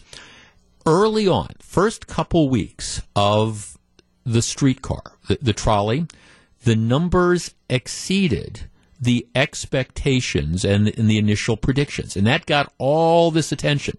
Um, now, if you broke down the numbers, what you find is that there were the opening weekend, the, the, first three days when they had all sorts of activities around it, and then one Saturday kind of jacked up the numbers. If, if you took those days away, the, the numbers were, not necessarily so impressive. But at the same time, I, I understand you, you don't say for opening, you don't say, all right, let's look at Brewers attendance and, you know, let's not count opening day when it's a sellout. Let's only look at the second day. I mean, I understand you, you look at the big picture. It is interesting to me, though, that you haven't had any newly released numbers on streetcar ridership after those, those first after those first two weeks, and now we're, we're kind of two months into it. Regardless of what those numbers show, though, and I'm trying to be fair here, and I'm not a fan of Tom's Trolley Folly. Regardless, I mean, I, I think you you have to rather than saying we're hell bent on expanding this thing, you have to I don't know give it some time to see you know what the numbers really are going to be as opposed to saying let's just build this stuff on the faith let's let's build everything that we possibly can because we believe that it might in fact work give it a year give it two. Maybe I'm going to be wrong and people are going to be riding all over and want to have this expanded. But what's the rush if, you know, unless you're concerned that maybe the numbers aren't exactly going to match up. But we haven't had any numbers since mid November. Maybe the numbers are huge. Maybe in the end of November and December, maybe it, it's just been enormous. I don't know one way or the other. The other caveat is, of course, it's free. So until you know exactly what it's going to cost, you're until you have to start paying to ride it, the, the numbers are always going to be skewed. But the bottom line is, the city says we're going to go ahead and expand, even if we don't have the money for it. Hmm. One fifty seven. Jeff Wagner, WTMJ. 208, Jeff Wagner, WTMJ. Pop Culture Corner coming up right after the bottom of the hour news. It's going to be a fun one today. Uh, so stick around for that. All right. I recognize in launching into this topic, and I highlighted this on Twitter. You can follow me at Jeff Wagner 620. Maybe I'm going to irritate everybody, and I'm, that's okay. I'm try to call them as I see them. I understand Donald Trump, President. I understand Donald Trump is is the president, and I, I just for a moment I want to separate out the policies. All right, I, on a personal level, and this goes back to when Donald Trump was the real estate developer that was involved in, you know, what, the, what his media profile was. And then it follows itself through the, the apprentice and the celebrity apprentice. I just, I, I never liked Donald Trump. Right. And again, this isn't, this isn't the person, this, I'm not talking about policy now. I'm talking about on a personal level. I found him, and this that I followed the guy throughout his whole career. I found him to be boorish and thin-skinned, a casual relationship with the truth. He just wasn't the type of guy that for, forget running for president. He wasn't the type of guy that I would seek out to say, "Gee, I want to sit down and have a beer with." It, it just it, there there's something about his personality that just rubs me the wrong way, and, and that's always been the case. I don't say that though and express my concerns about his personality, it's not because he's a guy. It's just because I don't necessarily like the guy's personality. And again, I'm separating this from policy. All right. And maybe you just think, oh, this, this is great. I, I love this. Well, okay. That, that's fine. I appreciate that. I'm in another camp. That has nothing to do with policy. Let's, let's flip to the other side. Elizabeth Warren, who is a very, very liberal senator from Massachusetts, She's now announced and she's formed the exploratory committee. She's going to be one who's in for running for president. All right. I have never liked Elizabeth Warren. And and it's not just because she's a left wing nut job. She is a left wing nut job. But it's because and this is from my perspective, somebody who follows politics, since she burst onto the scene, I find her to be preachy, condescending, self righteous, and a hypocrite. And as as time goes on, I'm sure if she becomes, you know, one of the top tier candidates, we'll discuss, you know, all those different types of things. But but I, I on a personal level, I've I've never liked her. And it's not just because of her politics. It's because just like there's all sorts of, of parts of President Trump, Donald Trump's personality that I find to be off putting, there's all sorts of parts of um, Elizabeth Warren's personality that I find to be off putting. But just because, but in the same vein that I, I find President Trump's personality to be off putting, it's not because he's a guy. Similarly, these aspects and these traits that I don't like about Elizabeth Warren. Again, the preachy, condescending, self-righteous, you know, all-knowing hypocrite. It's not because she's a woman. It's because I find her, and you can disagree with me on it, but it's because I find her to be preachy, condescending, self-righteous, a condescending hypocrite. That, that, that's, that's it. And that's why I just don't like her personality, apart from the fact that she's a left wing nut job. Bernie Sanders, he's a left wing nut job too, but I, I, think. At least I don't think that he has any of those different personality type of, of quirks. Seems to me like Bernie Sanders would be, even though you disagree with him about just about everything, he'd be a good guy to go and sit and have a beer with. Elizabeth Warren, not so much so. Now, I bring this up because ever since she announced that she was running for president, there have been a series of articles that are written, including a big one in the Atlantic uh, magazine, that says the reason why people describe Elizabeth Warren as not being likable, and I would be one of those people, it's not because of any of these different personality traits that some may fairly or unfairly attribute to her. All right? It's because she's a woman. And it means that if you don't like her, if you don't find her to be likable, it automatically means that you are a sexist. And if you are a woman who doesn't like Elizabeth Warren, well, you are a self hating woman. And the, the argument then goes on to say, we all know, this is the argument, we all know that Hillary Clinton, well, Hillary Clinton would have won if, if it weren't for all the sexism that was out there and, you know, women who were self-hating, who couldn't bring themselves to vote for her, and men who didn't like Hillary Clinton because she was a woman, not because of all the different issues that she stood for. All right, this is one of the narratives that we are going to be getting over the course of the next two years. 414-799-1620. That is the Accunet Mortgage talk and text line. All right.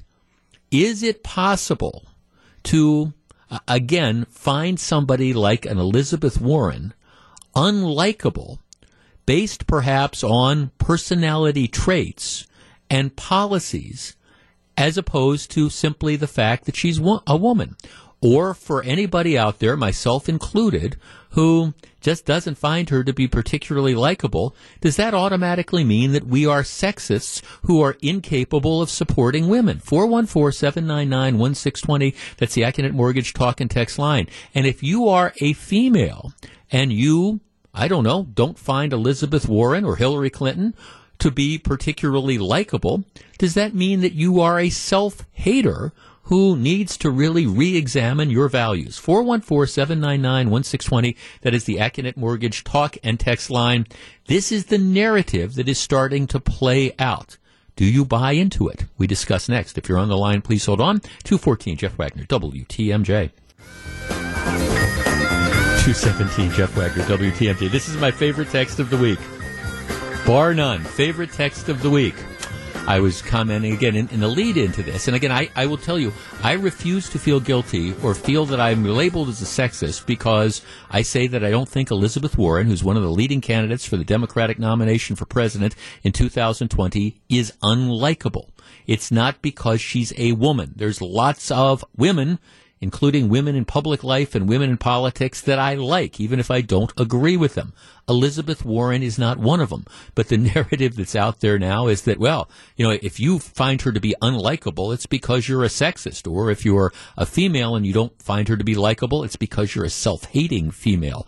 And my example was, I, I find President Trump on a personal level to be unlikable. I, I just, I'm sorry. I've always felt that way. Didn't like, I didn't like the shows The Apprentice. I cringed when he came on. Didn't like the personality that he had, you know, over, over the years. All right. And that's, that's, that's in, independent of policy. It's just there's people you like and don't like. Here's the tweet. So I was talking about how I just didn't, didn't like Trump on a personal level. The whole thing is, uh, Jeff, all due respect, I don't think he'd like you either. okay, well, that's, um, amen to that. Amen, brother. That that could very well be right. I I might very well. I am probably not Donald Trump's kind of guy. All right, and I and again, apart from policy, that that might be true. I'm probably not the type of guy that he'd like to sit down and have a beer with either, and I respect that. But I, I don't think it's because, gee, I if, if he didn't like me, it wouldn't be because I think you're a guy. It would be because I, he just didn't like me. All right, here's a couple texts. Jeff, the narrative about um, uh, about Elizabeth Warren is out there because the Democrats know she's vulnerable. I would add that they learned nothing from Hillary. Uh, here's another text. I love how the left swings it their way. So if you're a man and you don't agree with her or like her, you're a sexist. And if you're a woman, you're a hater because in reality, you're just a free thinking, normal human being that has your own mind and has your own opinion. Yeah, that, that, that's, that's it.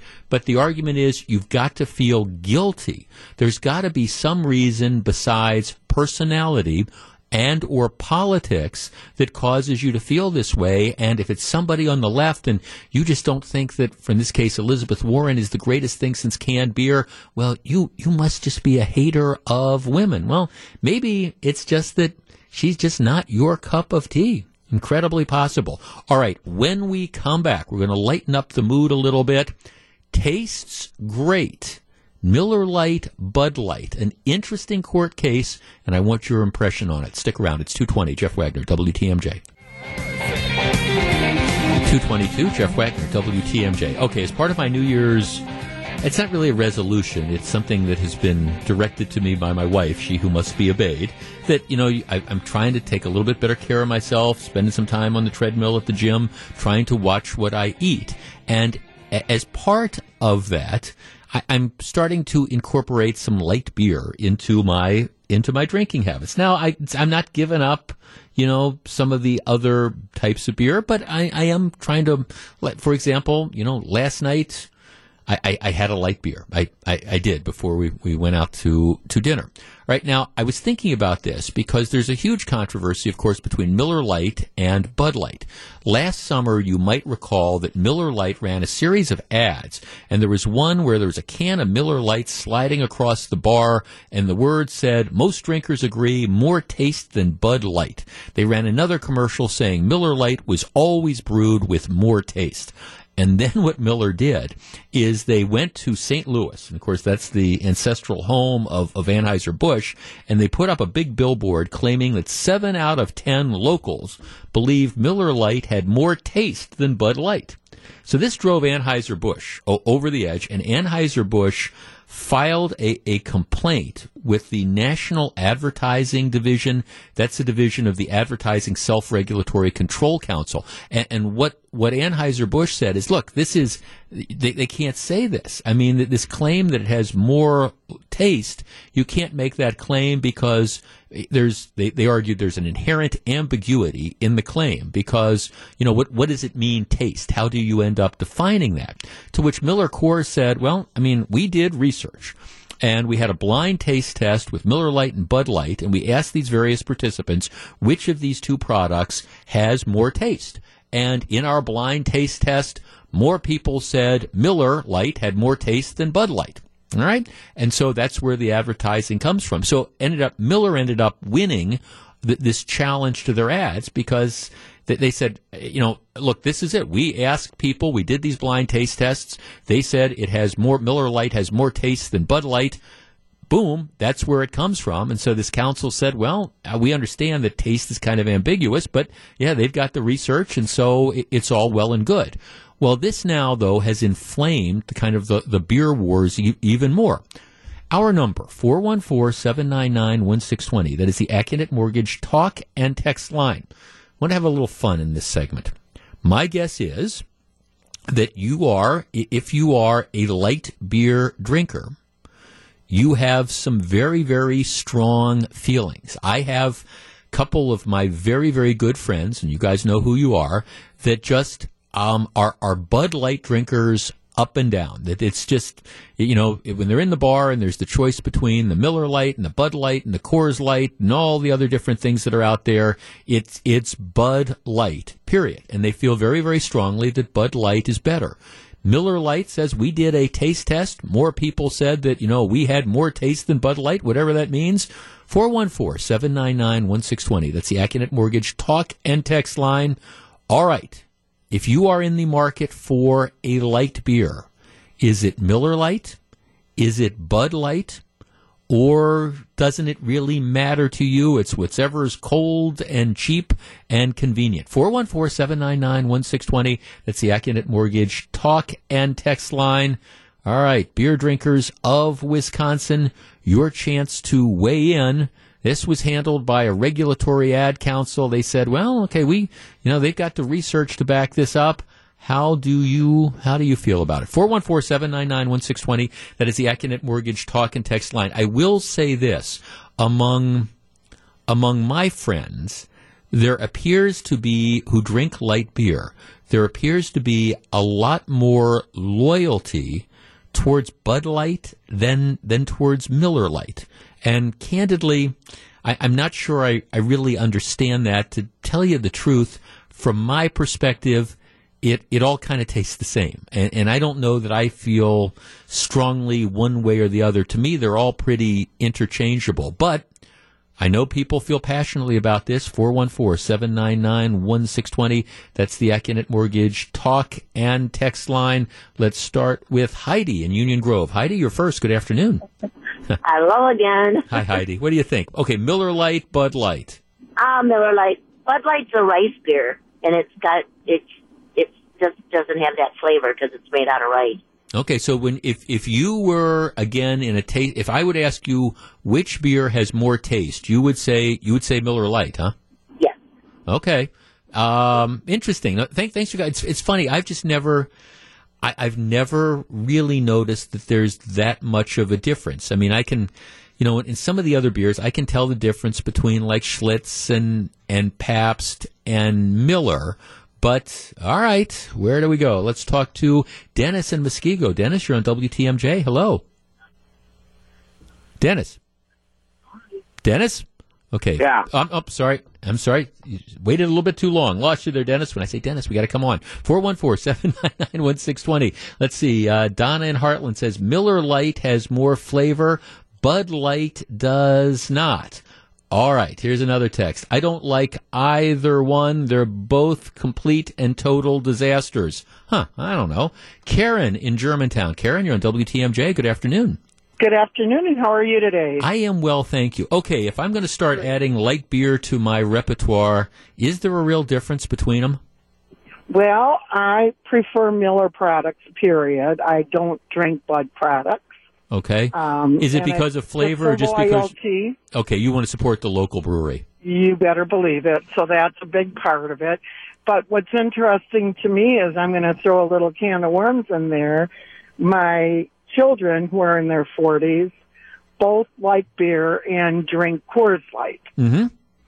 Now I don't, I can't remember who makes Coors. Well, it's Miller Coors. Miller makes Okay, Coors. That's Yeah. what I thought. See, so that's good. They they like the Miller product too. so that yeah So- right right no they no it no thanks to no they're they're they're being loyal no it's it you know it, it's Miller's it's it's Miller Coors you know this would be kind of a fun thing to do and maybe I don't know if we do it in the studio that, that let's see the, the folks You the thinking about our- a taste test? I was Yeah? Melissa you know I was sitting there thinking okay how do you feel our friends at our, our bosses our teammates at Good Karma would feel if we decide we're we're gonna just we're just gonna take this blind taste test and we'll bring in like Miller Lite and we'll bring in Bud Light and we'll bring in Coors Light. I think if we involved everyone, they would not discriminate, right? Like they would be involved. also, with the we're going to be we're going to be providing alcohol to everybody around here. I Well, yeah, I don't know. might- maybe, maybe that's some, maybe, Maybe that's something we do at one of these kind of after hours things or something like that. But it, it is uh, uh, again. I, I just got to thinking about this because Bud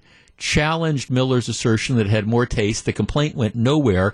But again, it is a matter of just individual preference, I guess. And like I say, I have a number of people who I have a number of people who just would go to the mat for for Bud Light. Um, no doubt about it. All right. You can decide for yourself. I'll be deciding for myself this coming year as I try to get a little bit healthier, but don't give up beer.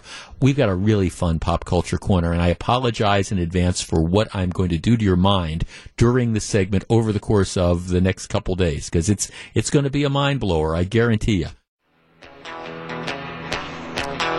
236, Jeff Wagner, WTMJ. Love that bumper music. Can't go wrong with the Hollies. Long, cool woman in a black dress. All right. Uh, this this week, the last couple days, the start of 2019 has been a really, really bad start for icons of of the 70s. Um, just the January 2nd, you had uh, Super Dave. His name is Bob Einstein, who is better known as perhaps Super Dave Osborne.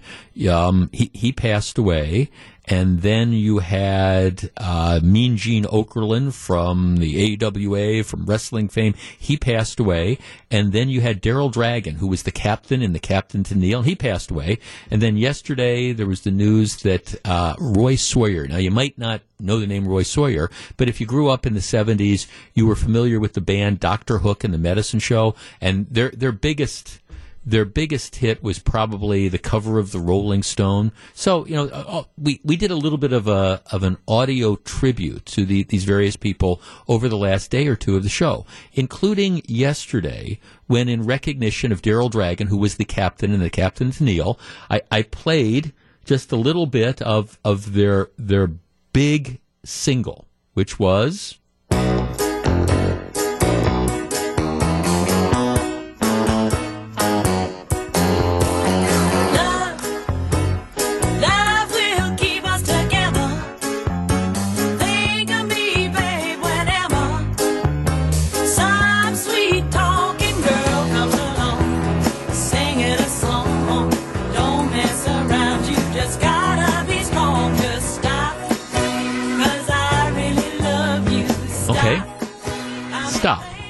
All right. Of course, that's love will keep us together. Stop.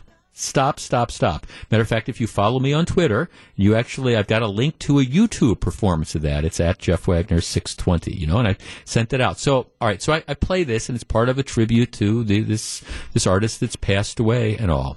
And ever since I played the damn song, I have not been able to get it out of my mind. Now th- this is this is now going on. I don't know, thirty some hours or something because we played it in yesterday's show. I, I'm taking a shower this morning. I find myself humming "Love," you know, "Love will keep us together." It it is an earworm. It is stuck in my head, and I can't. No matter how hard I bang on it, I can't get it out. I it's it's it's this the the pop culture earworm. So for the first pop culture corner of 2019, I thought I would give you a chance to do to the audience what I have done to myself with this earworm. All right, musical earworms. The song that once you hear it, you can't get it out of your head.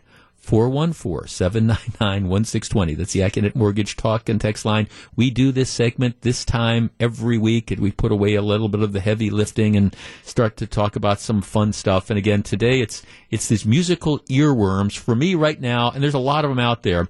But um, matter of fact, I'm hoping you might give me one that can get "Love Will Keep Us Together" out of my head. 414-799-1620. What is your musical earworm? And um, as I always advise people, number one, please call quickly because our phone lines tend to jam up. And, and number two, don't overthink the thing. Sometimes people say, "Well, will that sound dumb?" Well, it doesn't matter. It doesn't matter whether it sounds dumb or not. If it's your earworm, that's what we want to hear. 414-799-1620. Musical earworms.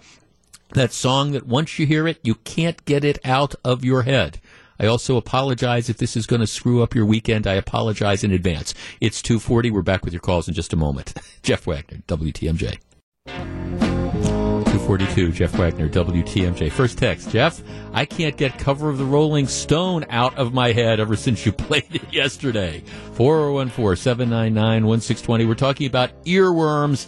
Uh, Daryl Dragon, who was the captain, Captain Tennille, he passed away yesterday. I played uh, their, their song "Love Will Keep Us Together." I have been singing that, or at least humming it, or had it in my mind for the last 24 hours. Let's start with Jeff in Fox Point. Jeff, you're on WTMJ.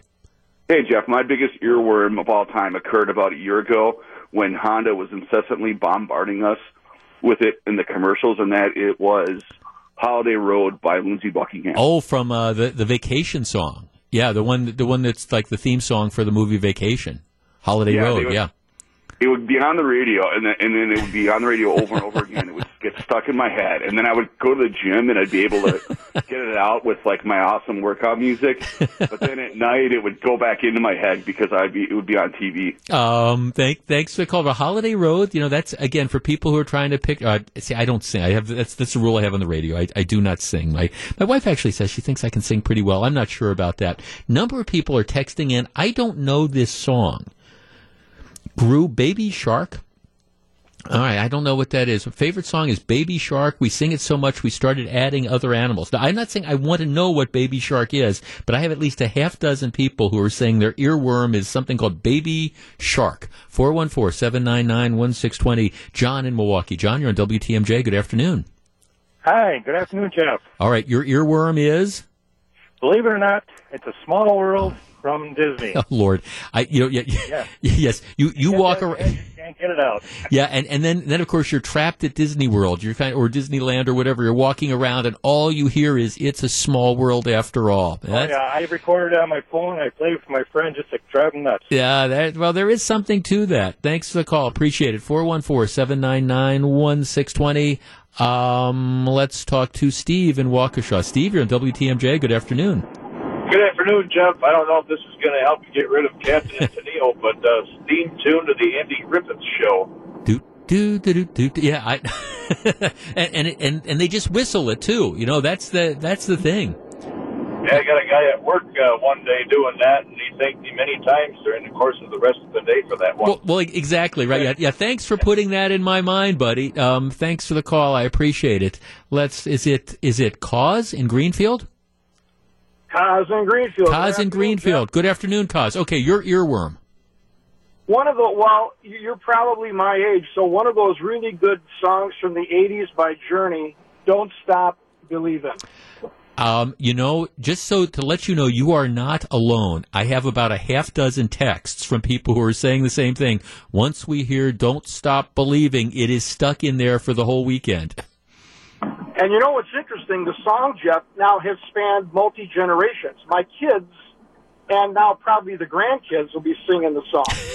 it, it it is, you know, and, and- yeah, well, it, it is now. Thanks. It is interesting because I think I think if I'm going to have something stuck in my head, I would rather have "Don't Stop Believing" by Journey than "Love Will Keep Us Together" by the Captain and Tennille. So maybe the answer is to just. You know, once I get off the air, just you know, go find my, my music library and and just just play that tune a couple times because again, I I'm just I'm I'm ready to get the Captain's Tennille out of my head. 414-799-1620. Dave and Racine. Dave, you're on WTMJ. Good afternoon. Good afternoon. After seeing the movie Deadpool, just uh, call just call me Angel in the morning. Yes, you are, right. Yes, and I, I know what you mean about Deadpool as well. But right, thanks for. You know, just call me Angel. That would be another one. Um, that would be another one that would definitely be something that would get you stuck in that. I got four texts. People who say "Crazy Train" by Ozzy Osbourne is is their particular earworm. Now, Gru, you would I see that that wouldn't be something that would be stuck in my head. But now, but but four people saying that. Um, "Wildflowers" by uh, Tom Petty. Yeah, "Wildflowers" would be one of the songs that you, you I could see that happening. 414-799-1620. Let's talk to Amy in New Berlin. Amy, you're on WTMJ. Good afternoon. Hi, Jeff. I'm a dance teacher, so I get unusual songs. Right now, I've got Walking in the Air from the children's movie The Snowman because I'm choreographing that. But I've also had Planetarium from La La Land get stuck in my head. um, I had tons of Nutcracker music, earworm Nutcracker music prior to my kids performing with the Moscow Ballet. So I get weird stuff, so I actually appreciate people having more mundane things to knock my unusual ones out. well, no, well, that's good. Thanks, exactly, and I, I appreciate that. But no, you, you sound you're it, it's very you've got a very cultured approach to this. All ev- now everybody is sending me all these links to the Baby Shark thing. I am not clicking on it because the, I, I look I, I've got a I've got enough stuff bouncing around in my head that I, I don't I don't need something else that's going to be stuck there. So all these people, oh, check out Baby Shark. No, I'm going to check this out, and I know it's just going to be stuck there for the entire weekend. Um, let's see, the, a couple people, the Eagles Hotel California, um, definitely four one four seven nine nine one six twenty. Tom in Greenfield. Tom, you're on WTMJ. Yeah, how about Crimson Clover from Tommy James? Oh, oh yes, that would be. I, I don't even want to think about that because yes, that's one. It's it's got that kind of pop melody that's like pleasant enough and repeats itself, and then you're you're just drawn into it. Well, how about the Linus one from uh, from the uh, Peanuts thing? Still, Oh, oh well. Oh right. No, the, the the whole. If you're talking about the whole Christmas thing, yeah, that that's that. Uh, let's see. Walking on sunshine. Well, there you go. That would be a decent one as well. Four one four seven nine nine one six twenty. All these people. I'm not buying into this baby sharks thing. I, I I'm I'm sure it's a wonderful tune. I just there's enough other stuff going on in my head. Let's talk to Al in Green Bay. Al, you're on WTMJ. Hi there. Uh, the one that forces me to listen to uh, talk radio all the time is uh, Soul Sister by uh, by train. Yeah, yeah. That, well, that well that that's good. I mean, if if it if it gets you listening to this program, I, I appreciate that. You know, ma- make sure that you like tune in and check that out about eleven forty five every day and stuff. But it, it is yeah, that's great. Well, I appreciate it, Al. Thanks for yes. So yes, uh, but there's a lot of stuff by by train that would go through there. 414-799-1620. Let's see, Paul in West Bend. Paul here at WTMJ. Good afternoon. Yeah, it's the Miller jingle. I sing it at work every day, waiting for three thirty. Uh, it just got the time, we got the beer. Right. I, I no, that, no. See the, right. See, Paul. The, the deal is, I don't get to sing, and nobody else gets to sing either. But I- but I get it. Yes, Miller. Right. Tastes too good to hurry through. That's a wonderful, wonderful tune there, and it would be something that I could see would stick in your mind. Let's talk to Kent in St. Cloud. Kent, you're on WTMJ. Good afternoon. Hi, good afternoon. Yeah, hooked on a feeling, Oh. especially the Uga Chaka in the beginning part there. Oh yeah, it's right. See, that's right. That's yes. That, that's it. It's got that hook. It, it's kind of like again that Captain Tennille song. You know, it's kind of got that bounce and that Uga chaka, Uga chaka, Yep, and then you yep. then you're drawn in. Then you're you're stuck for the whole weekend with the thing. And the rest of it's a good song. Um, there you go. Thanks Other for the call. the. Yeah, right. Thanks for the call. Uh, okay. Here, here, now, Baby Shark. I, I'm not. I'm sorry. I'm not listening to this. Baby Shark. The notes. It's not good. It just gets stuck in your head. That's even the worst kind of thing. That it's a bad song and it's stuck in your head. Um, Free Falling from Tom Petty. Yeah, that's a that would be a great earworm as well. I'm a Buffett fan, and I appreciate everybody's been you know, sending me notes saying, you see the Buffett's coming back to Alpine on July 20th. And, and yes, I have. And yes, I'm going to be there. And I think my brother was even renting a bus. So there, we were going to go down there. But yeah, for, for Buffett, it's not his song. It's uh, a Van Morrison song, Brown Eyed Girl, but Jimmy Buffett does it and covers. Brown Eyed Girl is, is one that, that, um, once I hear it, it's going to be stuck there for a long time. Let's talk to Patty in Sussex. Patty, you're on WTMJ. Hi, how about red, red wine? Oh, oh, oh, yes. Oh, yes. there's, there's been a couple versions of that, but right. It, again, it's got that kind of hook to it, and you just kind of go back and forth and you start singing it and humming it. Mm-hmm. Yeah, no, it, it works for me. Let's talk to Ken in Sheboygan. Ken, you're on WTMJ. Uh, how about the song "I Love Rock and Roll" by Joan Jett? Uh, you know, see, my, my rule is I don't sing on the radio. That once you mentioned that, I almost started to do the chorus there. You know, because right, what a rock anthem. That's a that's just a great tune.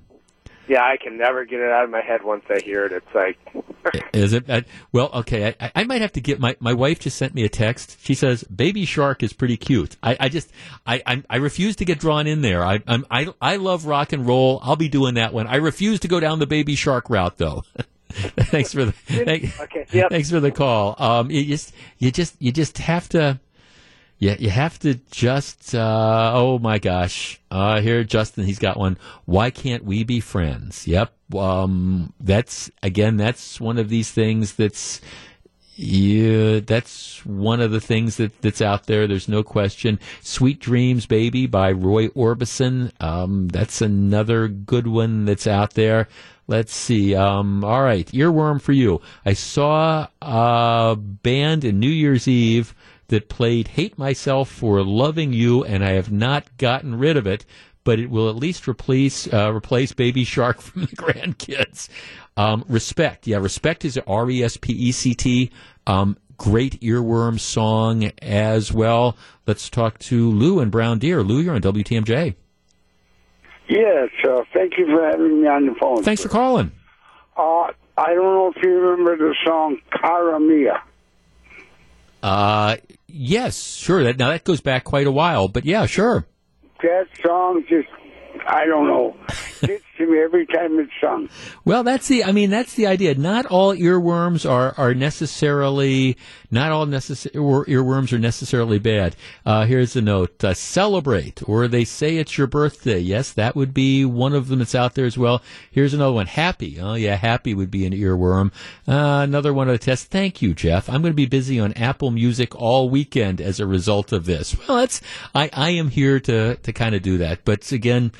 I, these are all good suggestions. I'm thinking, I'm thinking either Brown Eyed Girl or I Love Rock and Roll. That though that might be the thing to kind of knock um, to knock uh, the Captain Tennille song out of my head. But we'll we'll see. It could be Monday morning. I'm still up there, still humming the same darn thing. All right, it is 2:54. I'm out of time. When we come back, we're going to find out with John and Melissa. John Mercure is actually back. Now, I understand I do not have the high road on this because I took two weeks off. So I get I don't have the high road on it, but John Mercure is back for one day. He's figured out how to work out a one day work week. And we have him here at WTMJ. 254, Jeff Wagner, WTMJ.